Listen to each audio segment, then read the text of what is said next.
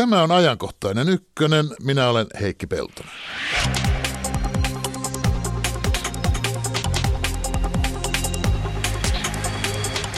Sellaiset vanhat hyveet kuin koti, uskonto ja isänmaa ovat korkeassa arvossa itäisen Keski-Euroopan entisissä kommunistimaissa. Eritoten Puolassa ja Unkarissa.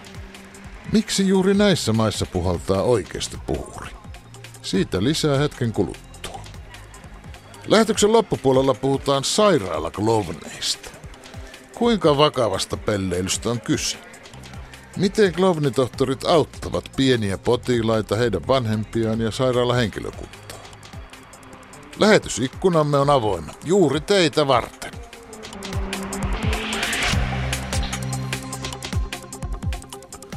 Tervetuloa ajankohtaisen ykkösen Katalin Mikloosi. Kiitos. Vanhempi tutkija Aleksanterin instituutista Helsingin yliopistosta. Kyllä. Ja tervetuloa Tapani Kärkkäinen. Kiitos. Kääntäjä, tietokirjailija. Sulla on titteleitä erilaisia, valitse itse millä esiinnyt. No ehkä mä lähinnä on suomentaja, mutta seuraan tietysti näitä oman kieleni eli Puolan asioita sitä kautta. No hyvä, heitetään tittelit pois saman tien. Teidän taustoistanne vielä, kuten kenties nimestäkin huomaa, Katalin Miklossi on Unkarin tuntija. tuntija. Ja vaikka nimestä ei huomaakaan, niin Tapani Kärkkäinen on siis puolen tuntija. Puhutaan siitä, miten näistä maista, juuri näistä maista tällaisia on tullut. Jyrkän oikeistovallan maita, voimakkaan nationalistisia maita, muukalaiskammoisia maita. Vai liioittelenko näissä kuvauksissa? No minä näkisin sitä, että ne eivät ole oikeistolaisia maita, koska meillä on tavallaan tämmöinen väärin käsitys tässä lännessä, että länsimaiset termit oikeistosta ja vasemmistosta pätevät entisen kommunistimaiden alueella, poliittisella kentällä. Minä näkisin, että nämä maat, näiden, näiden maiden puoluekenttä ei erota oikeistolaisuus tai vasemmistolaisuus, vaan nationalistisuus, kansalliskonservatiivinen agenda tai sitten liberaalisuus, länsimielisyys, EU, EU-myönteisyys. Tämän takia voisin sanoa, että nationalistipuolueita löytyy demarikentältä, jota itse kutsuvat itsensä demareiksi niin Slovakiassa, niin Romaniassa kuin monessa muissakin maissa. Eli tämä ei ole vasemmisto-oikeisto vastakkainasettelu. Mutta muuten kyllä tällä hetkellä näyttää siltä, että itäisessä keski on vahvasti tämmöinen kansallismielinen trendi voimistuu. Siis sä hyväksytään sitä mun määritelmästä niin eniten tämän voimakkaan nationalismin. Kyllä. No Puolan vaaleissa viikko sitten sai kansallismielinen laki- ja oikeuspuolue. Taisi saada suurimman vaalivoiton, mitä Puolassa koskaan on kommunismin romahtamisen jälkeen kukaan saanut. Niin suuren, että puolue pystyy ihan yksin muodostamaan hallituksen. Aikaisemmin tänä vuonna puolue jo voitti presidentinvaalit. Ja itse asiassa oikeistopuoluehan, käytän näitä länsimaisia termejä, oli tähän asti hallinnut kansalaisfoorumikin, mikä, mikä Puolassa on merkille pantava tai poikkeuksellista on se, että parlamentissa ei ole vasemmistolla ainuttakaan edustajaa, ei minkään sorttisella. Tai ei ole niin kuin näissä perinteisissä länsimaissa kaikenlaisia vihreitä ja liberaaleja. En tiedä, voiko Puolan pikkupuolueesta jotain kutsua liberaaliksi. Puhdasta oikeastaan. Miksi puolalaiset näin äänestivät? No mä ehkä samalla lailla kuin Katarinin kyseenalaistaisin tämän Puolan kanssa puoluekentän jakamisen tähän oikeasta ja vasemmista. Jos ajattelee tätä voittaja, vaalivoittajapuoluetta ja lakia oikeudenmukaisuutta, niin, niin tota, sehän on tämmöinen, mä luonnehtisin sitä ehkä tämmöiseksi nationalistiseksi ja arvokonservatiiviseksi vasemmistopuolueeksi, ainakin sitä voisi ehkä luonnehtia tällä lailla, että sen, sen arvot on tämmöisissä moraalikysymyksissä hyvin konservatiiviset, mutta sitten toisaalta sen tämmöisessä talouspoliittisessa agendassa hirveän vahvoja tämmöisiä piirteitä, jotka muissa maissa on niin nimenomaan vasemmiston tonttia. Tämä puolue on luvannut korkeampia lapsilisiä, se haluaa ajaa eläkeläisten asemaa, tämmöisiä piirteitä. Että, että loppujen lopuksi vaikea sanoa, että, että voittiko tässä siis vaalivoitossa oikeastaan arvoltaan konservatiivinen talouspolitiikaltaan jotain muuta. Mm-mm. Kyllä. Talouspolitiikaltaan, jos puhuu todella, jos puhuu oikeistosta, niin tai puhuu millä tavalla tahansa, niin kyse on kyllä aika lailla eri oikeistosta kuin vaikka mitä Alexander Stubbi voisi sanoa edustavan, eikö? Ehdottomasti, koska esimerkiksi nämä niin sanottuja oikeistopuolueita ovat kansallistaneet suuria yrityksiä, pankkisektoria, pyrkivät ajamaan pelkästään kansallisten yritysten niin etuja, tekevät mahdottomaksi vapaata markkinataloutta ja kilpailu ei ole reilua. Eli ne ei millään tasolla voida niin kuin missään nimessä verrata esimerkiksi kokoomukseen tai mihinkään länsimaiseen oikeistolaiseen puolueeseen. Nyt itse asiassa määriteltäisiin oikeistoa tämän tämmöisen kotiuskonto isänmaa ajattelun kannalta, niin nämä ovat empimättä sitä – Kyllä. Aivan. Mutta jos ajattelee vapaata kilpailua ja markkinataloutta kyllä. ja tämmöisiä asioita, niin eivät. Kyllä. Sama kai pätee Unkariinkin. Kyllä, kyllä, ehdottomasti. Siis jos, Minä... Puolassa, jos Puolassa ajattelee niin puolueita tässä kommunismin jälkeisenä aikana ennen tätä, niin Puolan tämmöistä NATO-jäsenyyttä, EU-jäsenyyttä, hyvin voimakkaita markkinahenkisiä uudistuksia oli ajamassa toisaalta vasemmistopuolueet 90-luvulla aikaisemmin. Aivan Puolassa vielä oli semmoisiakin. Silloin oli tai vielä. on, on kai vieläkin, mutta ei, ei päässyt parlamenttiin. Aivan sama Unkarissa. Vastaavasti Romaniassa oikeisto, niin sanotusti oikeisto, liberaalit ajoivat samat, samat asiat. Ja Unkarissa on nimenomaan vasemmistoliberaalit. Että niin kuin, tällä ei ole mitään tekemistä tämän niin kuin meidän käsitysten mukaisesti, niin mikä on oikeista vasemmista. No nyt pelätään, että puolesta tulee jonkinlainen Euroopan ja EUn kauhukakara koska vähän sellaisessa maineessa se silloin oli, kun laki- ja oikeuspuolue edellisen kerran oli vallassa viime vuosikymmenen lopulla. Mutta virallinen Euroopan unionin kauhukakara on toistaiseksi kuitenkin Unkari, eikä olekin Katalin Miklós. Kyllä, mutta mä ajattelin sitä, että tämä ei ole mitenkään yllätys. Tämä on ollut kehitteellä jo yli viiden, viisi vuotta. Länsivain ei ole ottanut sitä vakavasti että millä tavalla ka- ka- kauhukakarat kehittyy pikkuhiljaa, johdonmukaisesti, pitkäjänteisesti. Ja itse asiassa mä ajattelin aina, että kauhukakaroilla on samanlainen rooli kuin kylähulluilla aikoinaan että niille testataan, mihin voidaan mennä ennen kuin törmätään EU-muuriin tai EUn rankan vastustukseen. Ja tätä Orban on tehnyt, joka on sen takia mielenkiintoinen, koska tämä laukaisi tavallaan tämmöistä ketjureaktiota ja hyvin monet maat yrittivät ikään kuin matkia myös sitä, mitä Orban on tekemässä. Ja ikään kuin Orbanilla paljon laajempi itse asiassa vaikutusvalta itse Keski-Euroopassa kuin pelkästään Unkarissa. Juuri tällä niin kylähullun kokeilulla, mitä kaikkea voidaan tehdä EUn sisällä. Ja silti saadaan niin kuin 14,2 miljardia EU-tukiaisia Unkarin kohdalla. No Puola on varmaan paljon paljon vielä enemmän. Puolan EU, en tiedä miljardimäärää, mutta Puolahan on saanut, on ollut yksi suuri, suurimpia EUn näiden eri, eri tukien saajia, ja sehän näkyy Puolassa. Puolahan, jos Puolassa joku on käynyt sanotaan viisi vuotta sitten tai kymmenen vuotta sitten, niin, niin monessa asiassa Puola ei voi niin tunnistaa entiseksi. Puolan infrastruktuuri, teiden taso, kaupunkien yleisilmä on kehittynyt valtavasti. Sehän tässä on paradoksaalista, että Puola on, on niin varmasti, ja monet suurin osa puolesta varmasti kokee myös niin toisaalta, että Puola on ollut voittaja tässä EU-jäsenyytensä kautta. Ja silti puolalaiset monet sitten kauhean pettyneitä siihen, että mitä, mitä tämä EU-jäsenyys sitten kuitenkaan tuonut. Ja ehkä tässä loppujen lopuksi tässä vaalivoitossa on kyse paljon siitä, että niin paljon kuin Puolan edellinen hallitus ja, ja EU itse haluaa hehkuttaa sitä, että minkälainen menestystarina Puola. Puolahan on ollut Euroopan taloustiikeri. Niin kuitenkin ilmeisesti on niin, että hyvin suuri osa puolalaisista kokee jääneensä tästä niin kuin ulkopuoliseksi. Bruttokansantuote kasvaa, mutta se ei näy heidän elämässä tai se ei näy niin paljon heidän elämässä kuin mitä he ovat odottaneet. Mm-hmm. Aivan, Sa- sama tapahtui kuin monessa muissakin maissa. Tämän takia itse asiassa EU-kriittisyys on alkanut nousta 2014 jälkeen. Mä ajattelin, että Puolan varsinainen merkitys on siinä, että se on 35 miljoonaa... 38. Vai 30, sorry, 38 miljoonainen väestö, jolla on aivan valtava valtaa ikään kuin koko EUn sisällä. Et minun mielestä se on niin kuin siinä mielessä mielenkiintoinen, että mitä nyt tulee tapahtumaan. Onko sillä niin suuri painoarvo? Mä ajattelen, emmehän me koskaan pidä tapana, mä sanoin esimerkiksi, että Espanjalla on tavattoman suuri painoarvo EUn sisällä väestömäärästä huolimatta. En no muista no ainakin, ainakin voidaan sanoa niin, että Puolan painoarvo on selvästi noussut siitä, mm-hmm. mitä se oli, mitä ehkä hahmotettiin meilläkään silloin heti, kun Suomen kommunismi oli sortunut ja tai että Puola liittyi EU-hun mutta niin pitkään kuin, kuin Espanja, joka on suurempi samankokoinen maa, äänessä samalla tavalla kuin kaikki muut länsimaat. Ni, niin pitkään täällä ei ole niinkään korostunut niin kuin painoarvo, mutta saman tien, jos Itä-Eurooppa alkaa ryhmittäytyä ja esimerkiksi tästä pakolaiskriisin yhteydessä äh, muodostaa yhteistä rintamaata, kyllä sille tulee olemaan vaikutusta, mitä niin EU-päätöksenteossa tapahtuu. Mitä sinä luulet, Tapani Kärkkäinen, muuttuuko Puola vielä enemmän kuin samansuuntaiseksi kuin Unkari tässä tämän vaalituloksen myötä?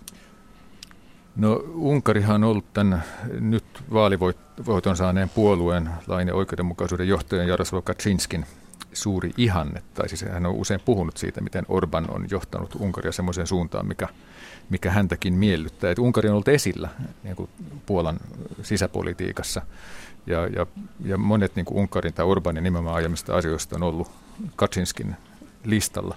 Eli voi olettaa, että kyllä hän ryhtyy Opposition siis suurin pelkohan, että yksi isoimmista peloista tällä hetkellä, että kun tämä laki- ja oikeudenmukaisuuspuolue sai nyt näin, pystyy muodostamaan yksin hallituksen, niin pystyykö se myös muuttamaan Puolan perustuslakia mm. sellaiseen suuntaan, jolloin tulisi mahdolliseksi niin tämmöisen Orbanin tapaiset kehitykset. Siis kuten, kuten Unkarissa tapahtuu. Kuten Unkarissa on tapahtunut.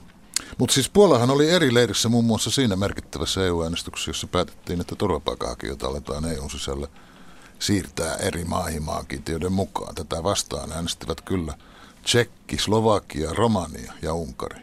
Ja omalla äänestämättömällä tavallaan Suomi, mutta ei mennä sen analysointiin enempää. Mutta Puola ei, vaikka olikin varmaan siellä aika paljon ennen äänestystä vastustettiin tätä suunnitelmaa. No, nyt, Oliko ö... tämä juuri niin kuin se ero, joka oli, oli edellisellä regiimillä ja sitten Kaczynskin puolueella?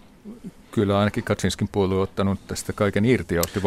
Äänestäisikö, äänestäisikö nyt Kaczynskin johtaman puolueen johtama Puola toisin?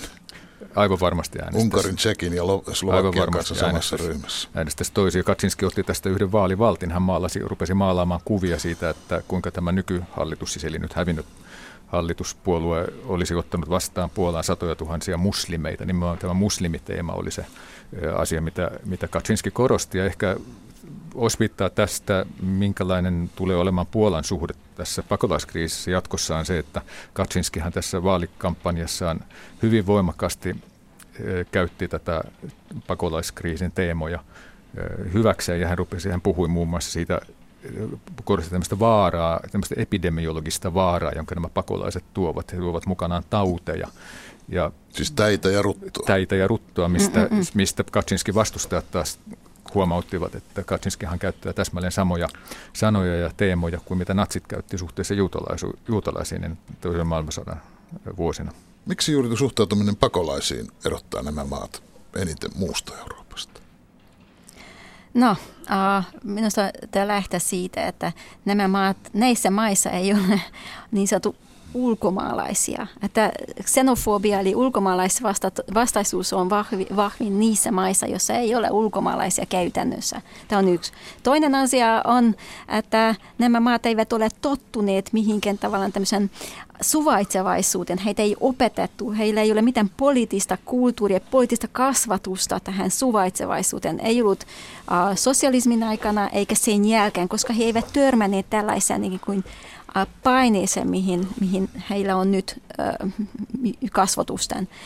Eli mä näkisin, että tässä on niin kuin, ja kaiken lisäksi he, äh, ehkä ei niinkään Puolassa, mutta, mutta suurin, suurimmassa osissa tässä itse Keski-Eurooppa on ro, mustalaisongelma, niin romaaniongelma. Että, äh, an... Sillä lailla ovat kyllä tottuneet siihen, että joo, joo, mutta meidän, he... meidän keskuudessamme on myös muita. Niin, niin mutta äh, edelleen niin kuin ne, ne ihmiset ovat tulleet, niin, kuin, niin juutalaiset esimerkiksi kuin, kuin mustalaisväestö on tullut useita vuosisatoja sitten, ja silti he eivät integroituneet näihin yhteiskuntiin.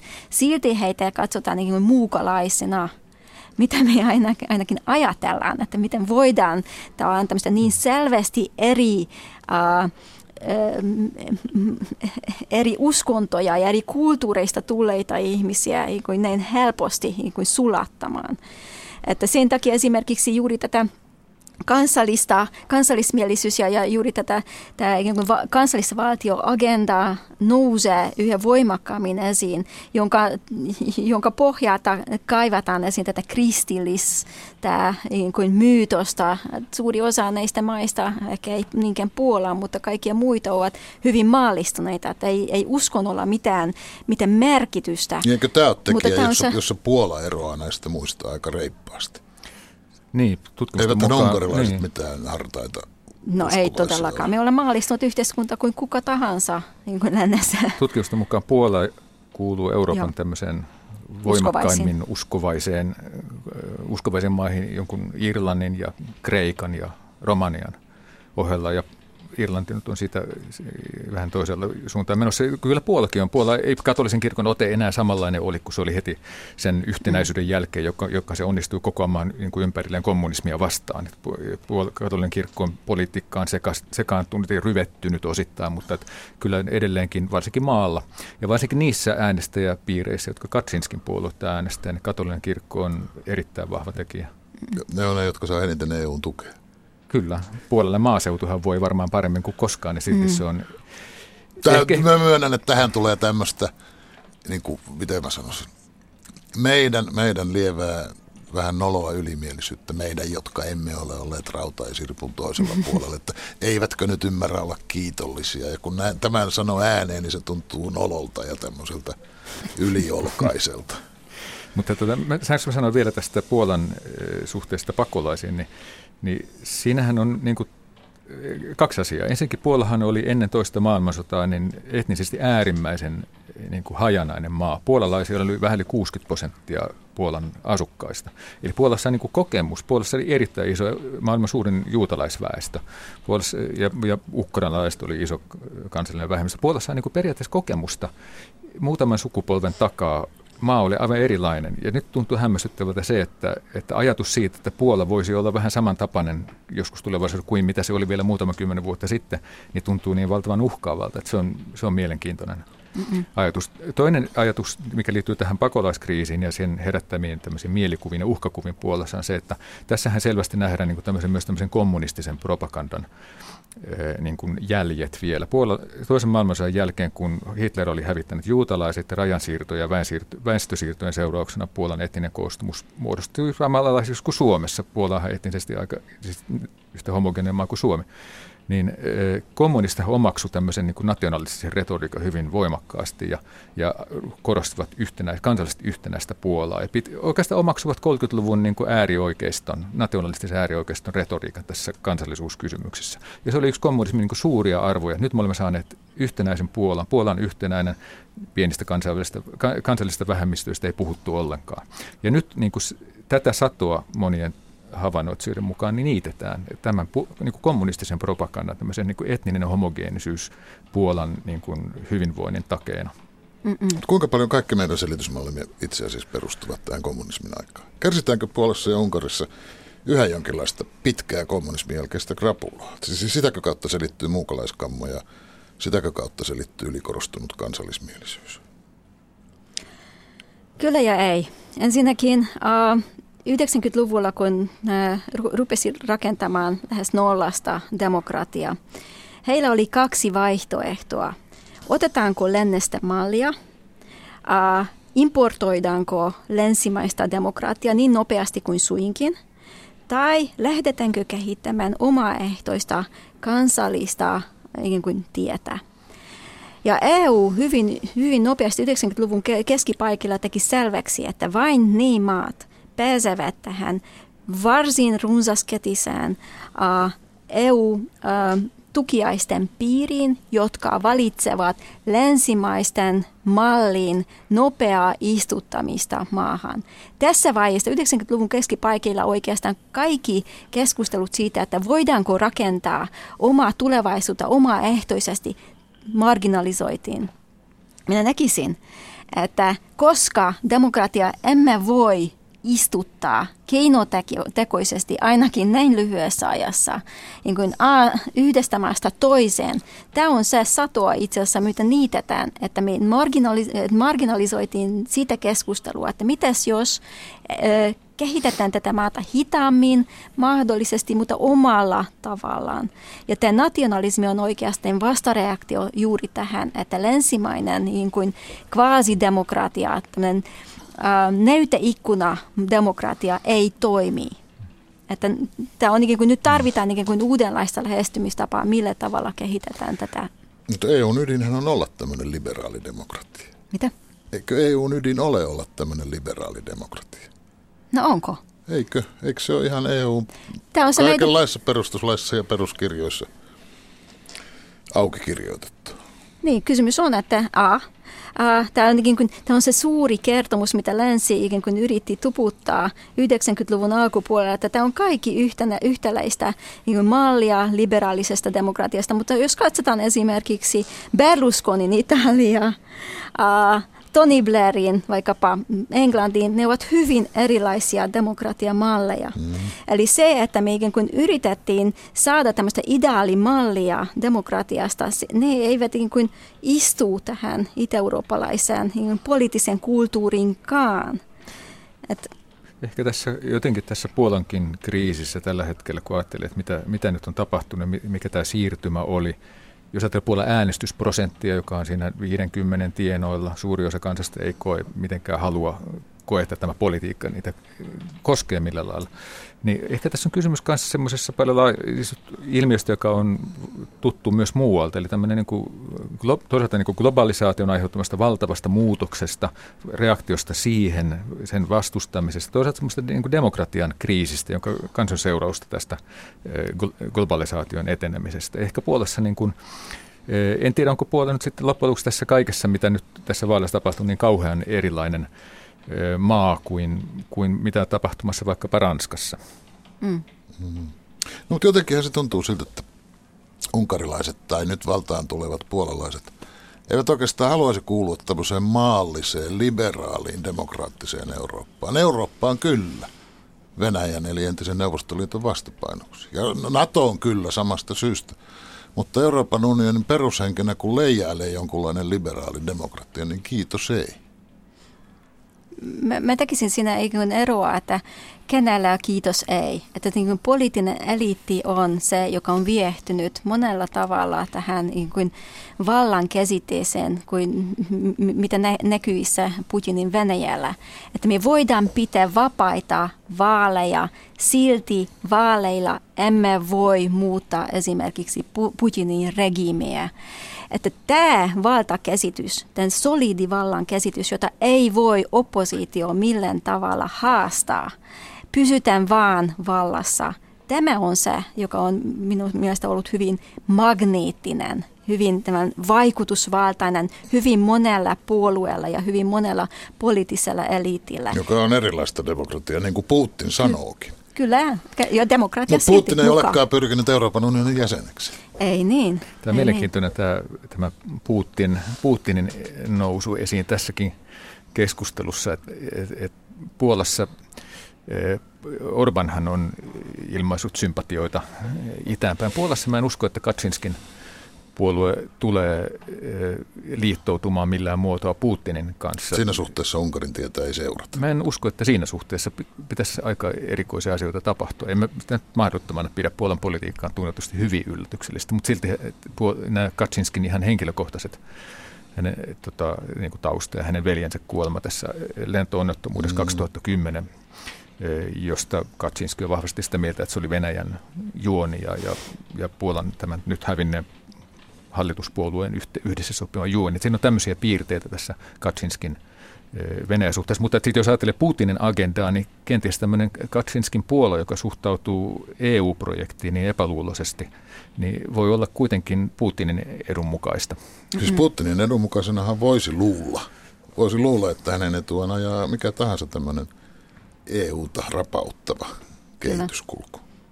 Oli sitten virallisesti hänen lippuaan heiluttamassa tai ei. Niin. Mutta kenen puolalaiset muuten kaikkein epäluuloisemmin suhtautuvat? Venäläisiin vai saksalaisiin? Putiniin vai Merkeliin?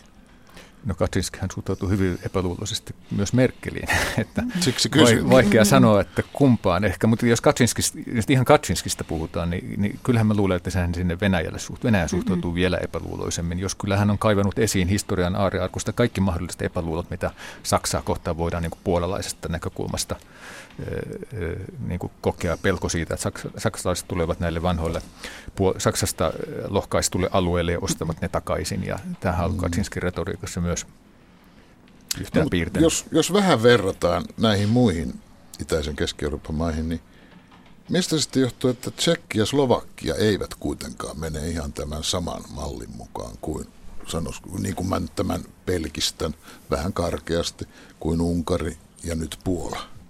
No mennäänpäs takaisin siihen Ukraina-kriisiin.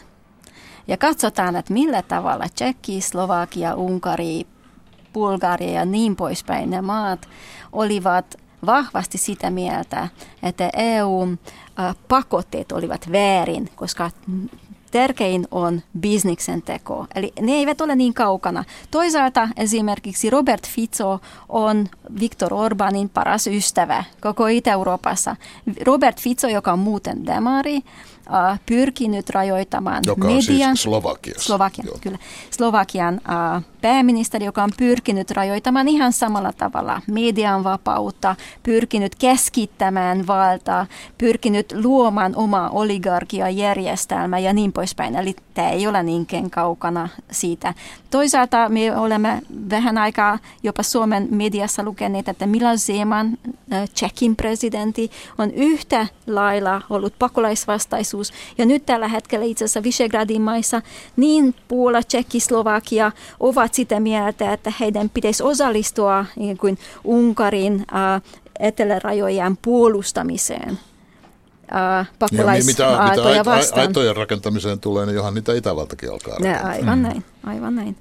Itse asiassa halusinkin sanoa, että äh, aikoinaan Donald Rumsfeld äh, 2003, vähän ennen kuin nämä maat liittyivät EU-hun, tokaisi sitä, että tällä on olemassa, nousee idestä Euroopan itäpuolella uusi Eurooppa, joka ei jaa, jaa itse asiassa lentisiä arvoja. Uh, mutta lännessä ajateltiin, että kun nämä maat sitten liittyvät EU-hun, kyllä he sitten oppivat lännen tavoilla. Että me, että oli tavallaan tämän vahva ylimielinen asenne siitä, että millä tavalla he sitten sopeutuu länsimaisiin poliittiseen kulttuuriin ja käytäntöihin. Katalin Miklosi, se ei sinä itse näin. tuossa alkupuolella tätä keskustelua kuvasit, miten he halusivat EU-hun, EUn tukien piiriin ja EUn ehtona oli se, että haetaan tämmöistä demokratiamallia. EUn ehtona oli se, että... Että tämmöinen diili, tämmöinen kauppa Kyllä, mitä mutta se... mi, mitä, sä, mitä, mitä sä ikään kuin, millä tavalla pystytään niin kuin todistamaan? Se, mitä EU tarkisti, on, oli tavallaan rakenteellisia asioita, että onko siinä monipuoluejärjestelmä check, onko siinä vapaat vaalit check, onko siinä kansalaisjärjestöjä check, onko siinä markkinatalous check. Se riitti Euroopan unionille siitä, mitä tämä demokratia on. Demokratia ilman demokratia, demokraatteja ei toimi, kuten me tiedetään. Se, mitä EUlla riitti näiden maiden suorituksesta on, oli pelkästään tavallaan tämmöisiä niin kuin silmän lume tyyppinen demokratia, mutta millä tavalla ne panivat tätä demokratian rakenteita toimimaan, se on aivan eri eri asia kuin mitä lännessä olemme tottuneet. Kun sinä sanot, että ei voi olla demokratia ilman demokraatteja, niin puuttuuko Unkarista tai puuttuuko Puolasta niin todellisia demokraatteja sitten? Onko demokratian perinne jotenkin heikko? No mä sanoisin Puolan kohdalta, että Puolassahan, mä olisin sikäli, sanot lähinnä toiselta päin, mun puolalaiset ystäväni, ja, jotka lukeutuu tämmöiseen liberaaliin kaupunkilaisälymystöön ja kulttuuripiireihin, ovat kaikki tällä hetkellä aivan kauhuissaan. He on aivan siis shokin vallassa ja pelkäävät pahinta. He pelkäävät, että Puolassa tulee Unkari tai jotain vielä hirveämpää. Mutta he, se, he ovat tietysti aika pieni joukko, mutta eivät mitenkään merkityksetön joukko. Ja, ja sanoisin, että Puolassa on kuitenkin ehtinyt, jo alkoi siis syntyä jo 80-luvulla solidaarisuuden aikaan ja on vahvistunut huomattavasti niin kuin nyt sitten näiden vuosikymmenen sen jälkeen, niin tämmöinen liberaali kansalaisyhteiskunta. Mä en tiedä, mä en osaa verrata Unkariin, mikä siellä on tilanne, mutta Puolassa joka tapauksessa Kaczynskin autoritaariset, hallinnon autoritaariset, mahdolliset autoritaariset piirteet, ne tulevat saamaan kyllä aika voimakkaan niin vastustuksen. Että se ei, puolalaiset eivät niitä kuitenkaan koko yhteiskunta ihan täysin tule nielemään veikkaan. Että Puolassa on käynnissä tämmöinen kulttuurien sota ihan selvästi. Voiko sanoa, että Puolassa mm. kuitenkin toimii ihan todellinen kansalaisyhteiskunta, mm. jossa hallituksen lisäksi on oikeasti olemassa jonkunlaista oppositiotakin? No se ei ole samanlainen kansalaisyhteiskunta kuin, on, kuin mitä me ehkä ymmärretään, mutta kyllä mä väittäisin, että se on kuitenkin olemassa. Sen idut on olemassa, ja sen, tai ei ehkä pelkästään idutkaan, vaan jotain laajempaakin. Kaczynski on saanut nyt valtavan voiton. Mitä se kertoo meillä kansalaisyhteiskunnasta oikeasti? Et mä näkisin, että on demokratia toki näissä maissa, mutta ne eivät ole vallassa. Ja koska jos tulee tavallaan tämmöinen autoritäärisyyteen pyrkivä poliittinen voima, ne pystyy ensisijaisesti, mitä, me, mitä ne tekee, ne ottaa haltuun äh, media jolloin pystytään niin kuin tulkitsemaan maailman tapahtumat hyvin yhdestä näkökulmasta, joka manipuloi ihmisiä seuraaviin, va- seuraaviin, seuraavissa vaaleissa äänestämään tietyllä tavalla. Tämä on niin yksinkertainen itse asiassa koko putinismin järjestelmä, että riittää, jos ihmisille syötetään vain tietystä mustavalkoista ikään kuin totuutta. Eli... Säkö sanot, Kat- Katalin Miklosi, että se, tämä on putinismin järjestelmää itse asiassa myös Unkarissa, et Puolassa? No se on aika pitkälti mallinnettu putinismista. Vaikka he eivät e- ehkä itse tätä näin sanoisikaan ainakaan Puolalla. Ei ne, ei ne varmasti myönnä. Mutta se, tämä on ikään kuin resepti siitä, millä tavalla pysyt vallassa. Tämä on yksinkertainen. Toisaalta Puolassa ehkä, jos optimismia haluaa tähän, niin Puolassa tämä sama puolue oli vallassa muutaman vuoden 90-luvulla ja seuraavissa vaaleissa puolalaiset äänestivät valtaan ihan toiset tyypit ja, ja tuntuivat aika tuskastuneita. Niin siis olennaistahan demokratialle on kuitenkin se, että puolue voi päästä valtaan toki äänestämällä. Kansa äänestää, niin puolue pääsee valtaan, mutta se voi myös menettää sen valtansa. No voiko Putinin, sitä ei voi jäädyttää. No voiko Putinin puolue menettää vaatansa vaaleilla? Ei.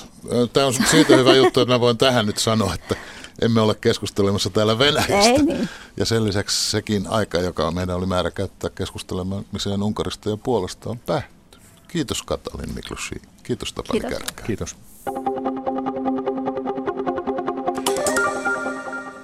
Samppa Korhonen, terve taas.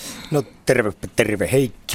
Yle Radio 1 lähetysikkunassa on keskusteltu muun muassa integroitumisesta ja muukalaisvihasta, siitä miten asia näkyy Itäblogin maissa ja muualla, ja kuinka paljon sitten Suomi eroaa näissä asioissa vai eroaako ollenkaan? Eroaako? No tästä Mä on vaan tätä monenlaista mielipidettä. Todetaan esimerkiksi, että juutalais- ja muukalaisviha voi hyvin entisissä Itäblogin maissa, koska siellä on köyhyyttä ja aikaisemmin opetettiin, että fasismia löytyy vain lännestä. Toisaalta todetaan myös, että pakolaisvastaisuus on vain EUn typerän salakuljetusta tukevan ja ihmisiä tapattavan politiikan vastustamista, ei muuta. Väestön siirtäminen ei ole ratkaisu. Mm-hmm. Aina kun pakolaisista ja maahanmuutosta, aihealueesta tästä ja kotoutumisesta puhutaan, niin totta kai keskustelu kuumana käy. Käy ja meillä on kyllä samat vieraat vierainammekin siellä lähetysikkunan puolella. Kiitoksia vaan kaikille. Mennään eteenpäin, Samppa. Kiitoksia kommentoijille. Nyt mennään vakavaan pelleilyyn. Sairaalassa oleminen ei ole kenenkään mielestä mukavaa, mutta erityisen ikävää se on tietysti lapsille. Tähän on kuitenkin ainakin yhdenlainen vastaus kehitetty jo 1980-luvulla New Yorkissa. Silloin sai alkunsa sairaalaklooni-toiminta erään sirkustaiteilijan toimesta, joka viihdytti sairastunutta veljään. Hän siinä sitten veljään viihdyttäessä huomasi, millainen vaikutus tällaisella pienellä iloittelulla oli koko sairaala ympäristöön, niin potilaaseen eli veljeen kuin muihinkin läsnäolijoihin. No tämä sairaala klooneria Toiminta tuli Suomeen vuonna 2002 ja nykyään sitten kloonitohtorit tekevät kierroksia kaikissa yliopistollisissa sairaaloissa Pitää Suomessa. olla erikoistunut tutkinnon suorittanut klooni kuitenkaan, että et nyt ehdota, että kaikki vaan pelleilemään sinne. Juu, se vaatii ihan oman koulutuksensa, koska tämä on kuitenkin aika vaativaa hommaa vaativassa ympäristössä. No, kysyntä on tälle vakavalle pelleilylle, vakavalle pelleilyn kysyntä on kovaa ja tätä toimintaa halutaan myös kehittää.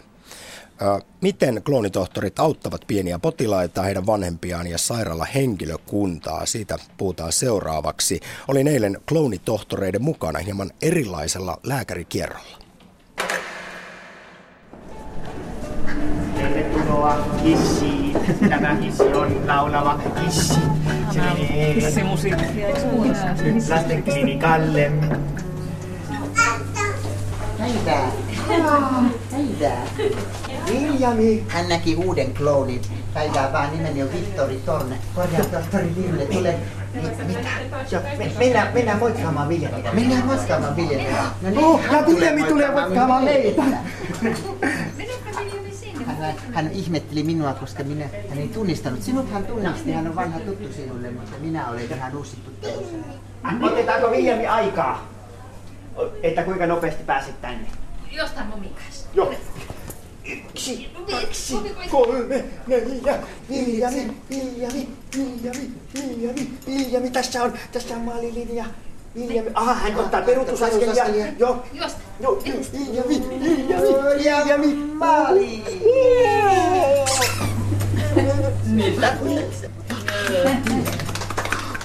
Jouko Enkelnotko, eli tohtori Virne, mitä sä kuvailisit? Mitä tämä työ on, mitä sä teet? No tämä maailman paras työ tapahtuu sairaalassa, jossa ei välttämättä oleta tapaavansa klounia. Joku on sanonutkin niin, että jo väitti joskus, että klounit eivät kuulu sairaalaan, mutta vastaus oli se, että eivät ne lapsetkaan sinne sairaalaan kuulu. Me tuodaan klouneina sinne, me aina pareina liikutaan, niin me tuodaan sinne sellainen yllättävä elementti, ja me pyritään muuttamaan sitä tunnelmaa. Ja pyritään muun muassa madaltamaan sitä kynnystä lähteä sairaalaan. Tuossa ihan vähän aika sitten saatiin Tampereella palautetta eräältä äidiltä, jonka poika sairasteli leikki-ikäisenä ja kun sitten sairaala-ajasta myöhemmin puhuttiin, niin poika ei halunnut muistaa mitään muuta kuin klounit, tai ei oikeastaan muistanut mitään muuta kuin klounit. Se on ehkä yksi paras palaute siitä, että mitä tämä työ on. Lapsi on kuitenkin lapsi ja lapsi, lapsella on oikeus leikkiä ja olla lapsi ja sairaalassa se voi olla vaikeaa ja hankalaa monestakin syystä.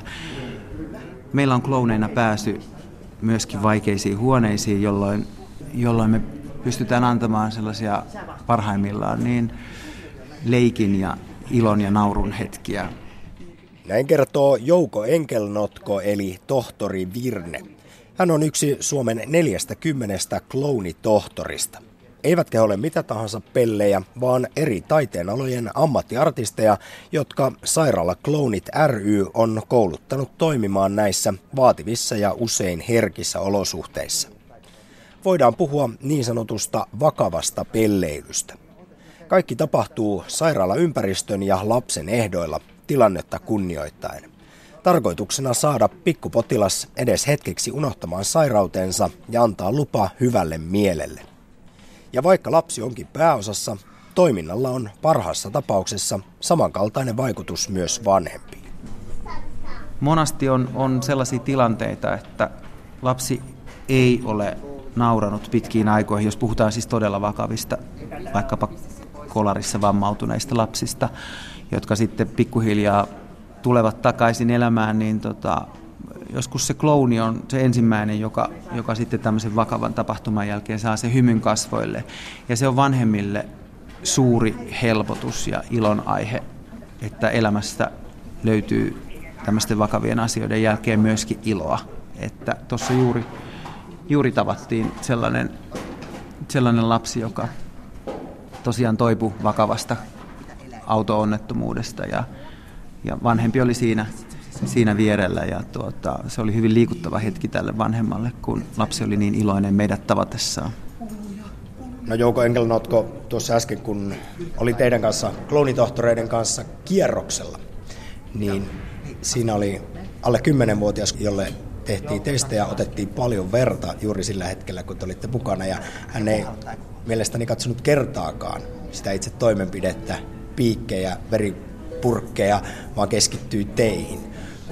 Onko tämä juuri sitä, että silloin ollaan varsinkin oikeaan aikaan paikalla, kun saadaan lapsi esimerkiksi unohtamaan hetkeksi se oma tilanne ja sairaus tai sitten ihan suoraan se hoitotoimenpide, joka voi olla kivulias?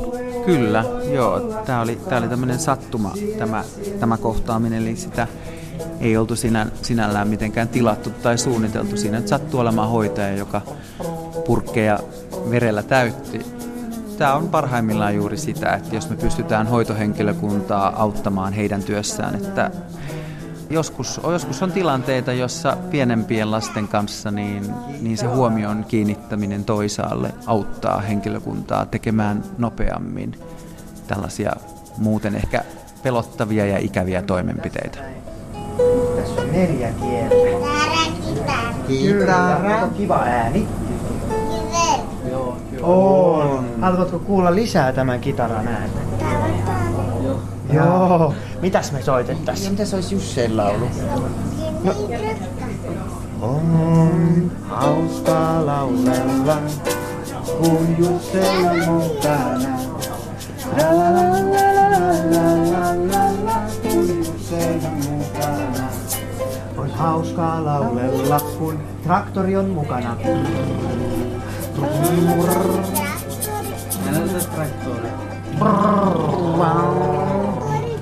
Traktori, traktori,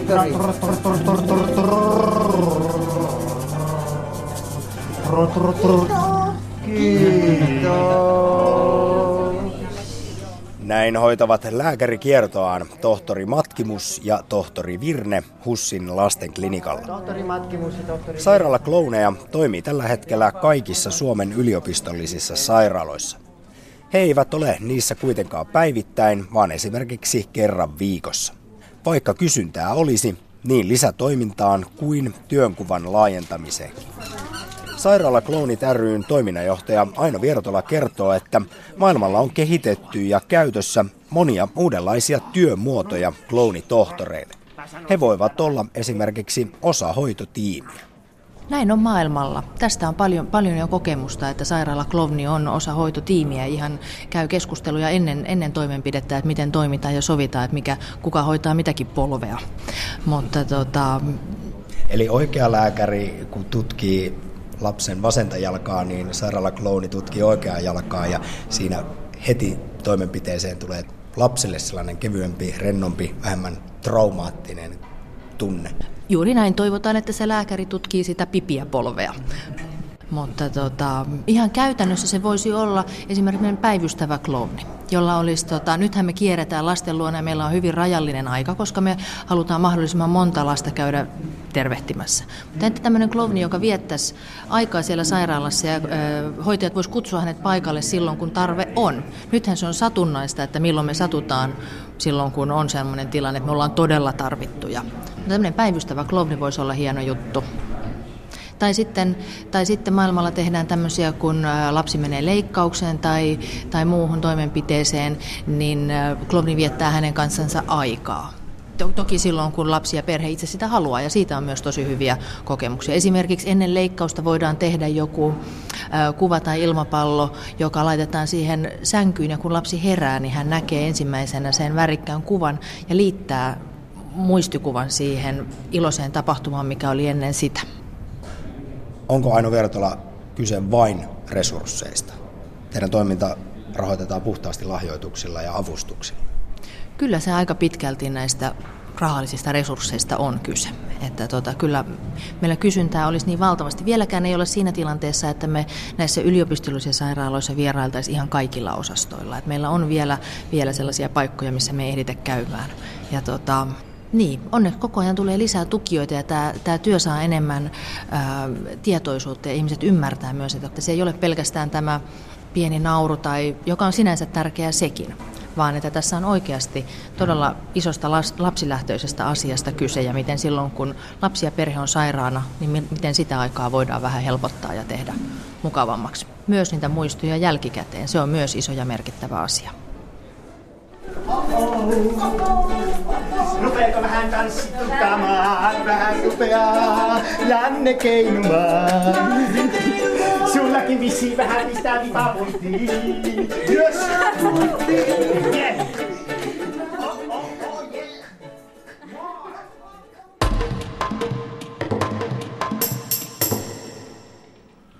Muistatteko, kun Katainen ja Urpilainen alensivat yhteisöveroa?